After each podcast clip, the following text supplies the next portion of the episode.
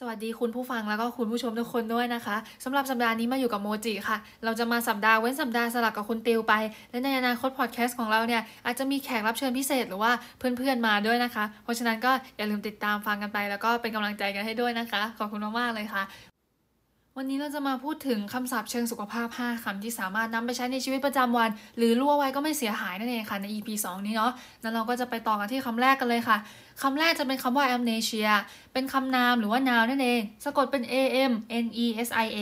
แปลเป็นภาษาไทยก็คือจะเป็นอาการความจำเสื่อมนั่นเองค่ะ เป็นอาการที่ผู้คนจะสูญเสียความทรงจำของเขาไป สามารถเกิดได้จากหลายปัจจัยค่ะ เช่น ได้รับกระทบกระเทือนศีรษะบาดเจ็บ แล้วก็ไปถึงสมองเนาะหรือว่าการใช้ยาหรือว่าแอลกอฮอล์หรือเจอเหตุการณ์สะเทือนขวัญที่กระทบต่อจิตใจมากๆ รวมถึงการมาจากโรคของตัวอัลไซเมอร์ด้วยค่ะ ซึ่งตัว amnesia เนี่ยยังไม่มีทางรักษาเลยค่ะแต่ว่ามีการบำบัดแล้วก็มีเทคนิคสำหรับพัฒนาคุณภาพชีวิตของคนที่มีอาการนี้ได้เนาะแล้วเราก็ไปต่อที่คำต่อไปกันเลยคำต่อไปจะเป็นคำว่า amputation นั่นเองค่ะ amputation สะกดเป็น a m p u t a t i o n เป็นคำนามอีกแล้วค่ะ amputation เนี่ยคือการตัดชิ้นส่วนร่างกายแขนหรือขาออกไปเพื่อยับยั้งการลุกลามการติดเชื้ออะไรแบบนี้เลยเนาะซึ่ง amputate เนี่ยเราก็อาจจะจุดจุดหนึ่งเวลาร่างกายมันติดเชื้อมากๆแล้วอาจจะลาม แล้วก็สร้างความเสียหายไปยังอวัยวะอื่น เราก็ต้องทำการตัดไว้ก่อนค่ะถ้าเกิดเราเป็นหมอเราอาจจะพูดเป็นภาษาอังกฤษได้ว่า we had to amputate his leg because the infection spread so quickly เราต้องตัดขาของเขา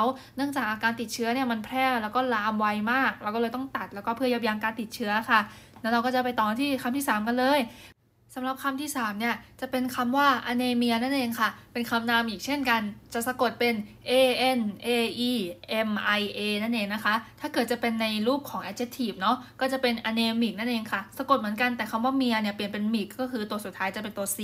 แปลเป็นภาษาไทยก็คืออาการโลหิตจางนั่นเองค่ะ โลหิตจางเกิดขึ้นร่างกายเราเนี่ย มีธาตุเหล็กไม่พอ แล้วก็ทำให้ไปผลิตเม็ดเลือดแดงได้ น้อยไม่ถึงมาตรฐานนั่นเองค่ะ ถ้าเกิดเรามีอาการโลหิตจางในระยะแรก ๆ เราอาจจะเวียนหัวค่ะอ่อนเพลียเหนื่อยง่าย เบื่ออาหาร รู้สึกว่าลิ้นซีด แล้วก็ชาตามมือเท้า ปลายมือเท้าค่อนข้างเย็นเนาะแล้วก็ถ้าเกิดเป็นผู้หญิงเนี่ยประจำเดือนจะมาผิดปกตินั่นเองค่ะ ถ้าเกิดไประยะรุนแรงมากขึ้น ก็จะส่งผลต่อทางกายภาพมากขึ้นด้วย เช่น เล็บเปราะด้านหักง่ายแบนหรืองอขึ้น แล้วก็สีซีดมาก อาจจะมีอาการอ่อนเพลีย เหนื่อยง่ายซึมเศร้า แล้วก็ผมกับผิวเนี่ยจะผิดปกตินั่นเองค่ะ สมาธิสั้นแล้วก็บวมไปทั้งตัว แล้วก็เสี่ยงหัวใจวายด้วยค่ะ เพราะฉะนั้นเนี่ยเราก็จะไปต่อกันที่คำต่อไปกันเลยเนาะคำนี้เนี่ยหลายๆคนอาจจะได้ยินกันค่อนข้างบ่อยเลยค่ะ เพราะว่ายาตัวนี้เนี่ยใช้ได้หลากหลายมากเนาะจะเป็นตัวยา antibiotics นั่นเองค่ะ antibiotics สะกดเป็น a n t i b i o t i c s นั่นเองค่ะ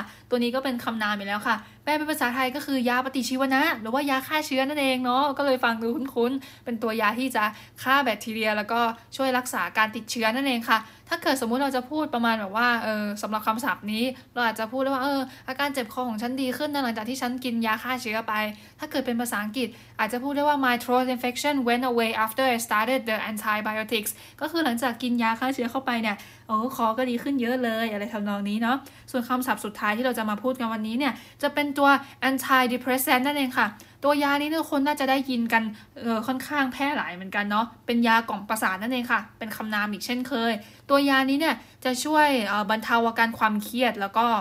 อาการความเศร้านั่นเองค่ะ ส่วนใหญ่คนที่เป็นโรคซึมเศร้า ตัวคุณหมอเนี่ยน่าจะจ่ายตัวตัวยาตัวนี้เนาะซึ่งตัว anti depressant เนี่ยกินเข้าไปเนี่ยก็อาจจะมีผลข้างเคียงด้วยค่ะ อาจจะเป็นผื่นสายตาเบลอ รู้สึกว่ามีท้องเสียคลื่นไส้ท้องผูก อาจจะมีความเครียดเพิ่มปวดหัว หรือว่าเวียนหัวด้วยค่ะ ก็สำหรับวันนี้ก็จบกันไปแล้วนะคะสำหรับ 5คำศัพท์ที่เรามาฝากกัน เป็นไงบ้างเอ่ย ถ้าเกิดเราเนี่ยพูดผิดไปตรงไหนหรือว่า มีข้อมูลตรงไหนที่ผิดพลาดไปตรงไหนประการใดก็ต้องขออภัยมาที่นี้อย่างสูงด้วยนะคะ ก็ขอบคุณมากๆเลยค่ะ ถ้ามีความคิดเห็นแลกเปลี่ยนหรือยังไง ก็สามารถคอมเมนต์เอาไว้ข้างล่างเลยนะคะเดี๋ยวเราจะมาอ่านทุกคอมเมนต์เลยสำหรับใครที่อยากจะติดตามช่องทางทางอื่นๆด้วยเนี่ยตอนนี้เราก็จะมี YouTube Apple Podcast แล้วก็เป็นตัว Anchor แล้วก็ Spotify นั่นเองค่ะสำหรับวันนี้ก็ มีแค่นี้นะคะก็เจอกันใหม่โอกาสหน้า สวัสดีค่ะ